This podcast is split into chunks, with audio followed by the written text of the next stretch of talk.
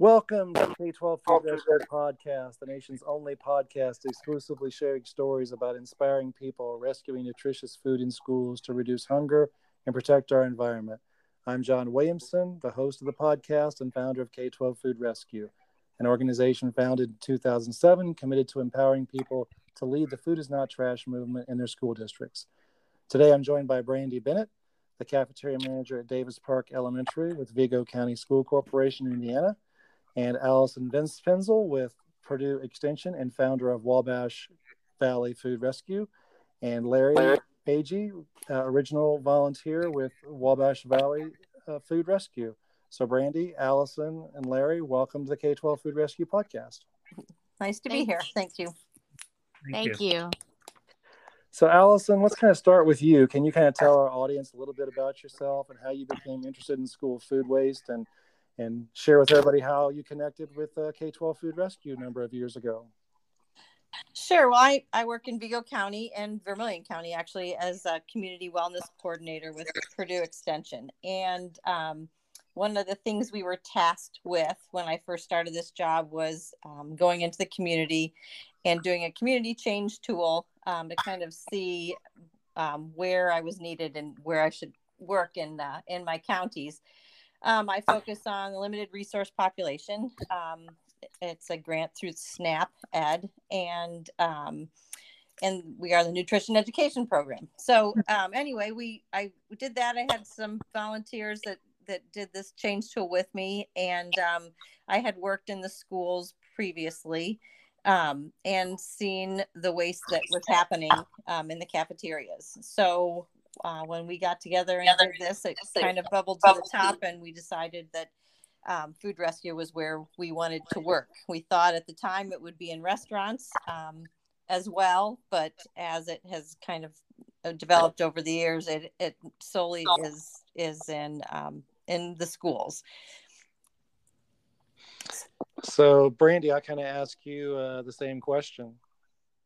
Um, yeah, so I've been with the school for five years now, and um, I've always been a big supporter of recycling and you know eliminating food waste and in general. And um, I did that with my last job that I was at for 11 years, and I always um, donated to the local homeless shelter. And so when I went to the school, um, we did do a little bit of that the first couple of years that I was uh, training under other managers. But when I got my own school, um, that year I met Allison, and Food Rescue was starting up, and we had a good talk in my office, and um, we had big, big dreams. But um, yeah, we started working with the tool then, and since I had my own school, I was able to make you know a lot of the calls and um, we'll get a system down and donate as much as we could so it wouldn't go in the trash so awesome. and i think when i started too i, I reached out um, i was just I was just... on the internet and i reached out to you john i found you um, and you were a huge mentor to help us get, get it started in our community so remind me, did did we did we meet via like like an email first, or was it at the Purdue Extension, you know, uh, message that I delivered one year? Yeah, no, I think we reached. I reached out to you um, via email, and I think you were kind enough and came and spoke to um, oh, okay at our um, at one of our meetings and with all the different CWCs around the state. Yes, and I had forgotten what the genesis of that was. Yep. old, so so, so Larry, tell me about how uh, how you met uh, Allison in Wabash Valley Food Rescue and uh, all the things you do as a volunteer uh, to support the effort. Well, I'm a master gardener locally, and uh, we're closely affiliated with Purdue Extension, and uh, met Allison in that regard. My wife and I just wanted to become involved in Wabash Valley Food Rescue. started started it and approached us and we've been in it since the beginning. Uh, this past year was difficult, but the first were very, were very rewarding. Mm. So, what schools, what schools and restaurants have you ever been involved with? Uh, my wife and I pick up at two different elementary schools and one high school, and we deliver to uh, four or five different soup kitchens and food pantries and uh, rehabilitation houses, men, men and women. Uh, so, what about giving the audience kind of a feel for uh, when you pick up? You know, what, what kinds of items are you picking up, and like about how much is it at each school typically? This year's been very difficult because areas areas have uh, been operating a bit different different than normal. Today, for example, we only picked up at one of the two schools that we normally stop at. We get uh, salads in uh, uh, in, in uh, clamshell containers that the kids don't eat. They've op- been opened and they're recycled, but they haven't been by the uh, by the uh, by the students. We get things off of the hot hot line that are are bagged for us that have not been served. Course, we get anything that's prepackaged uh, breakfast rolls, uh, taco shells, things of that nature. Uh, uh we got quite a bit, quite a bit corn, uh, cooked corn. We got. Uh, um, I'm cutting out a little bit, but um, the back of the house or back of the cafeteria, um, basically, my rule usually is if I have 20 items or less, that are not going to um, prepare well the next day. That's usually what I send off. And um, I usually try to bag it up, um, like he mentioned before, or um, put it on some kind of tray that it can transport and not spill everywhere. Um, my big thing is saving gravy and sauces and stuff because I've actually volunteered at the homeless shelter and when I was serving, um, they had dry meat and it they didn't have any gravy or any kind of condiment to put on it. Mm-hmm. So, which would be terrible. So, I kind of try to save that as much as I can. And like you said, hot vegetables and um, stuff like that. And then uh, tray to trash would be the stuff that the kids pick up. You know their eyes are bigger than their belly. They, they want it but they don't. Or they want a banana because they want to act like they're talking on the phone to each other. Mm-hmm. that's usually the case with that. Um, but they will take that and then if they don't want it um, they will usually put it on a share table which we were not able to do this year past school year um, and and before they would be able to if they were still hungry and someone had put something on the table, they would be able to take that off the table and for themselves. But this year, they we have uh, education assistants that help us in the cafeteria, and they pick up anything the kids don't want and um, they place it in a box for us, and we give it to the local homeless shelter. So, so would you say that not being able to do the share table was probably the number one big thing that changed this year due to the pandemic? Um, definitely with my school for sure. I mean, nothing lasted on that share table for very long. Um, so that's it's been sad that they can't do that this year, but um, at least I know some of it is going um, to help other people. So Yep. Yeah, I, I think um, with the, all the other schools that I work with, the, the share table was a huge.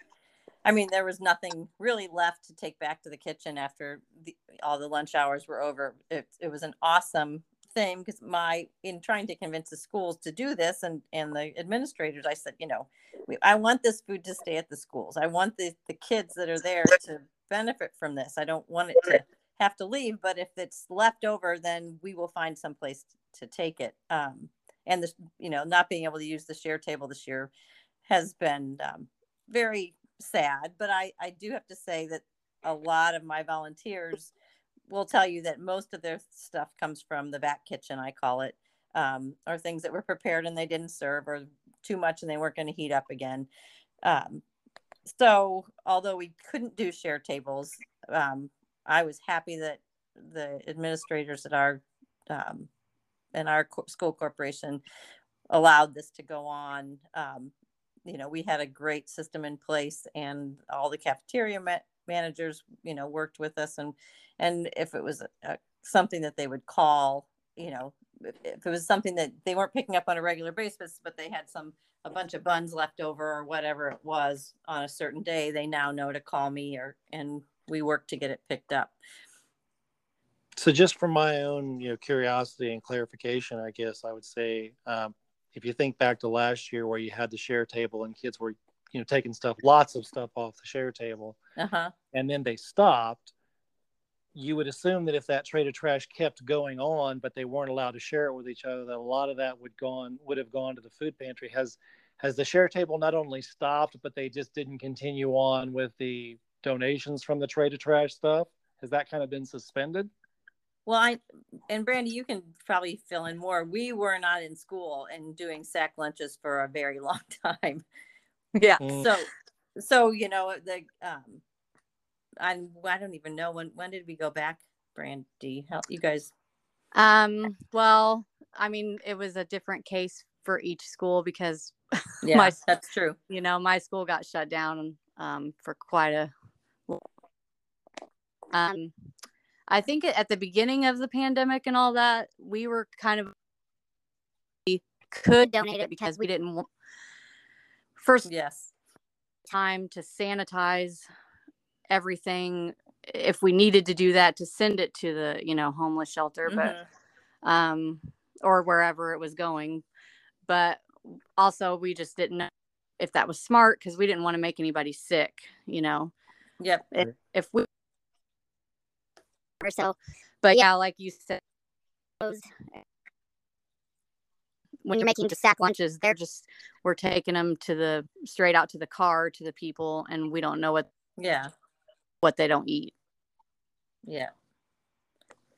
And then on top the pandemic, as far as the soup kitchens go, everything changed from that end too. Um, you know, they were not open anymore and they all went to sack lunches. So the things that they could use that we brought to them um, a lot of times wouldn't work in a sack lunch. So they were very picky on what they um, chose to take or what they could take.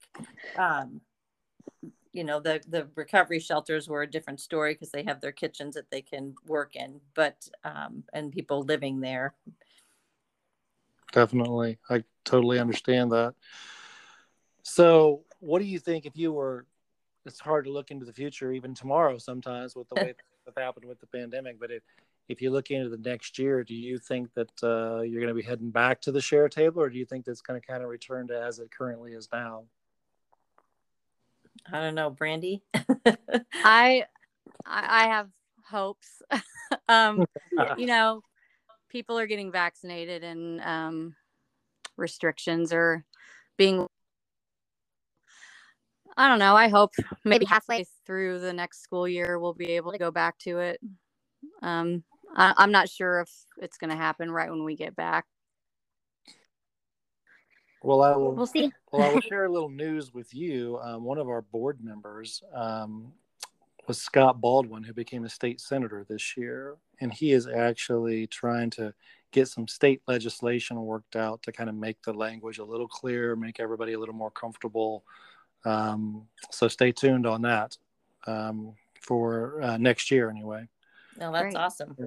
Yeah. Uh, so one of our reasons that we do these uh, podcasts is, uh, you know, we want to talk to people who have actually used the K-12 Food Rescue Story Graphic Log Tool. Um, and I know that uh, Davis Park Elementary um, has been using that because we've seen all of your entries. And, you know, we kind of believe that communicating this data is critical to finding solutions to school food waste around the state and the nation. So I guess I'd ask you from your perspective, Brandy, and uh, Allison, I know you also have statistics that are, you know, outside of uh, using the tool. Can you kind of tell us why the collection of this data regarding rescued food in Vigo matters from your perspective? and perhaps any practical ways the data has helped you implement uh, changes and convince everyone to hop on board with rescuing food in their schools.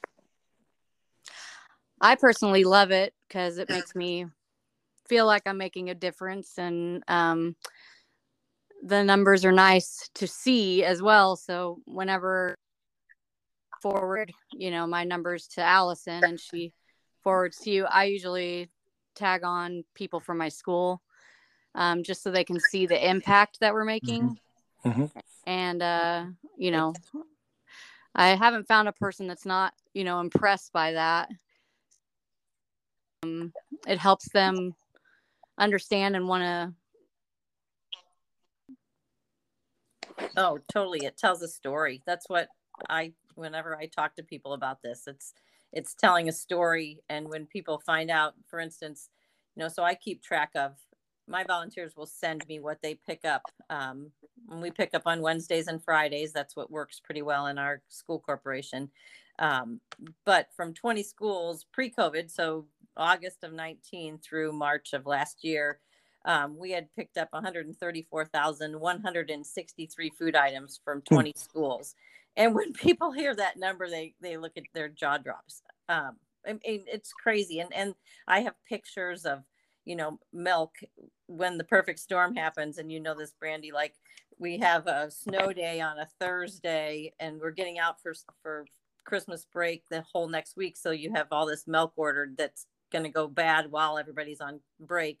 Yeah. I mean, I I've I can't even begin to tell you the amount of milk that we've picked up or things that we've picked up um, from from these schools, and a lot of it was before COVID. But people were starting to really just it was kind of it was policy. It was becoming you know it was second nature, and and and that was what was so wonderful about it.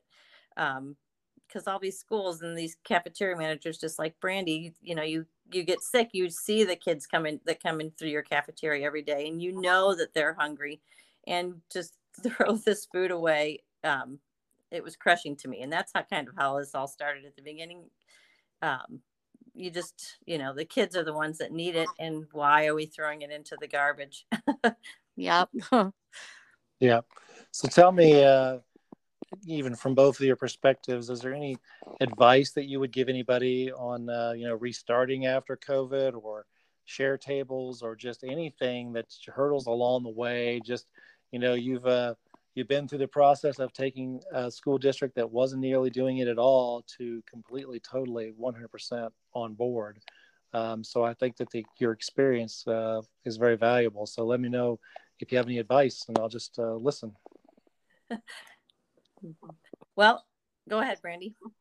Oh, um, I just um, my girls in my kitchen, we work really well together, and um, we have a system, and uh, you just, I know that a lot of kitchens are, um, you know, pressed for time, but you mm-hmm. just have to come up with a routine and, um, you know, hopefully everybody's on board and you can get uh, we don't really have in my kitchen anyway we don't have anyone pick up for us and i put in all the numbers on the the tracking tool um, and i also deliver to um, shelter if they can't pick up so um, you know i just whatever works for your school yeah. just well i'm I have to say Brandy does an incredible job.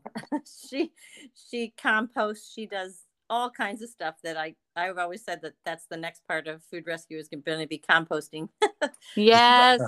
but um but no, I I think at the beginning when I first took this to the school, we met with them in the summertime and the superintendent was there and um, the food service director and um, you know, they were very, very, it was no at the beginning. We're too big of a school corporation. We can't do this. And so I, I was the squeaky wheel and um, they said, okay, I had gotten uh, a, a friend of mine as a teacher, was a teacher at Farrington Grove. And we talked about it. She was actually on my action team when we, when we started this whole thing. And, and, um, we took it to the principal and he was in agreement. So we, they, they gave us their blessing of starting um, with Farrington Grove Elementary School, and I had my Larry and his wife, and um, and so we started and and met back at Christmas time, and not one person had a negative thing to say about mm. any of it. and they gave us their blessing and so we finished off that year and i think we had you know 80,000 food items or something from just that school wow. and um and so with that at the end of the year this the school the corporation they were like okay here run with it. So we hit the ground and that's i think that when i talked to brandy and i just started going in and calling all these cafeteria people um, you know they had gotten the blessing to do it too. A lot of them you know they're help wise they don't have a lot of help and they're you know they're everybody's kind of pressed for manpower and and i just wanted to make it as easy on them as i could. I knew um, you know and i also work with a lot of the caring organizations in town and they don't you know they rely on volunteers. So i thought well if i could take this under my wing and work with the volunteers and all they had to do was box it up for you know somebody to come pick it up. And so that i know it's not the model everywhere. That's kind of how we did it. And um and i i mean i i don't ever i've never gotten any um negative comments ever. And we started with this in, night, in 2017 i guess is when yeah. we kind of started. And it's just you know i have people calling me and um, i've t- given all kinds of talks about it and just bringing awareness in our own kitchens you know how much we throw away. Um, but people are just amazed at the numbers. Like i said they tell a huge story and um, and you know especially with what happened last year you know 60% of the people coming to our food distributions had never been to a food bank before or a food pantry before or used food assistance. That's an and, incredible uh, number. And so, you know, the need is out there. So much need is out there that this is just our little our little corner that we can help with. Well, I just want to thank you both for so much for all you've done for K 12 Food Rescue and for getting that story out there and for inspiring so many other schools um, just by seeing those numbers and, you know, just the way it spread throughout your school district. And wish you both the best of luck. And would you uh, want to give anybody your either your email or your phone number so if they had any uh, interest in you know contacting you to get your advice that uh, they could reach out to you oh, by all means um, i am a finzel at purdue.edu um, and i would be happy to help anybody that wanted to start this or try it in their corporation i'm at bcb boy candy boy at vigoschools.org. Mm-hmm. And yeah, you can write me with any questions you have. Awesome. Well, thanks so much for joining me and for everything you've done. Thank you. Thank you.